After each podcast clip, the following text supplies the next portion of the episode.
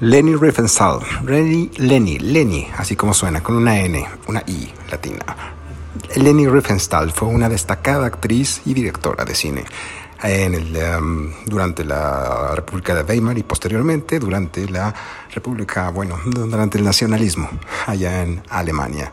Ella se destaca principalmente por ser la creadora de del documental tal cual como lo conocemos actualmente.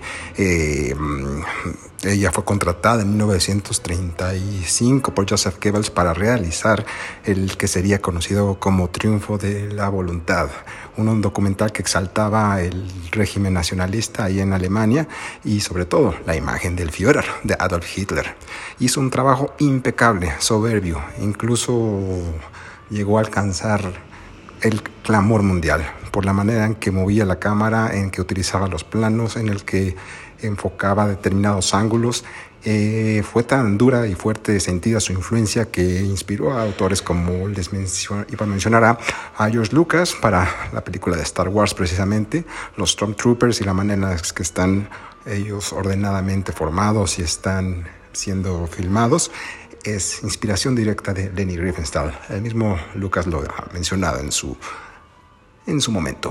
Ahora bien, Leni Riefenstahl, aparte de ser bellísima, de haber sido bellísima y haber vivido hasta los 101 años de edad con un hombre de 42 años, pues sí, ¿para qué quiere un hombre más viejo que ella? Finalmente, ¿no?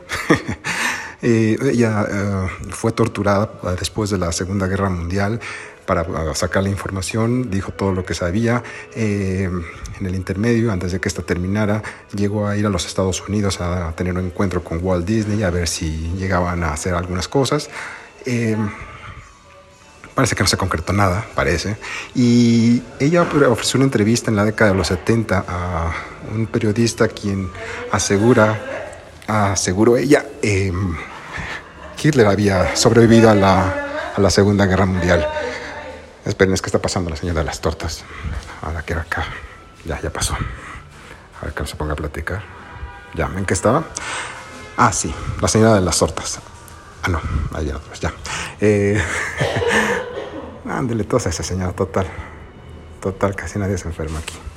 Bueno, el punto es que ella aseguraba que Adolf Hitler había sobrevivido, que de ninguna manera incluso decía que Adolf Hitler, igual que chingada madre, pueden. Gracias.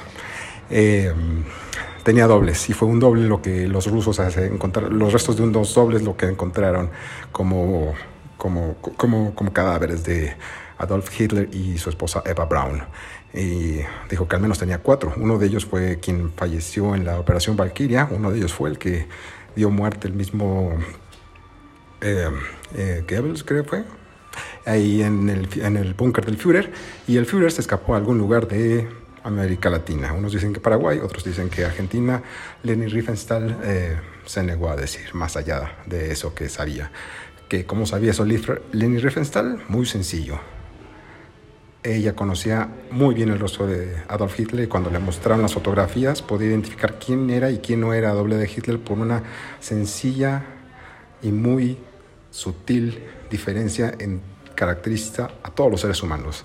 Cuando tengas dudas de si es Pedro Infante o no era Pedro Infante, no te fijes en los granitos, no te fijes en las cicatrices, fíjate en los oídos, las orejas. Eso es la huella digital facial, la que verdaderamente cuenta, dijo Leni Riefenstahl. En fin, ella también hizo el documental de Olimpia, hizo también participaciones cinematográficas, como les digo, y ella aseguraba que de ninguna manera el régimen nacionalista, nunca nazi, les había dado a entender las dimensiones o la gravedad de las acciones que se estaban llevando a cabo. Como quiera que sea, Leni Riefenstahl fue declarada inocente después de haber pasado algún tiempo en la cárcel, y se dedicó a realizar tanto películas en la producción como en la actuación. Creo que lo último que hizo fue un documental sobre África, pero pues ya ella falleció en el 2003 y dejó un gran legado, un gran resentimiento para algunos y varias cosas en qué pensar para otros. Adiós.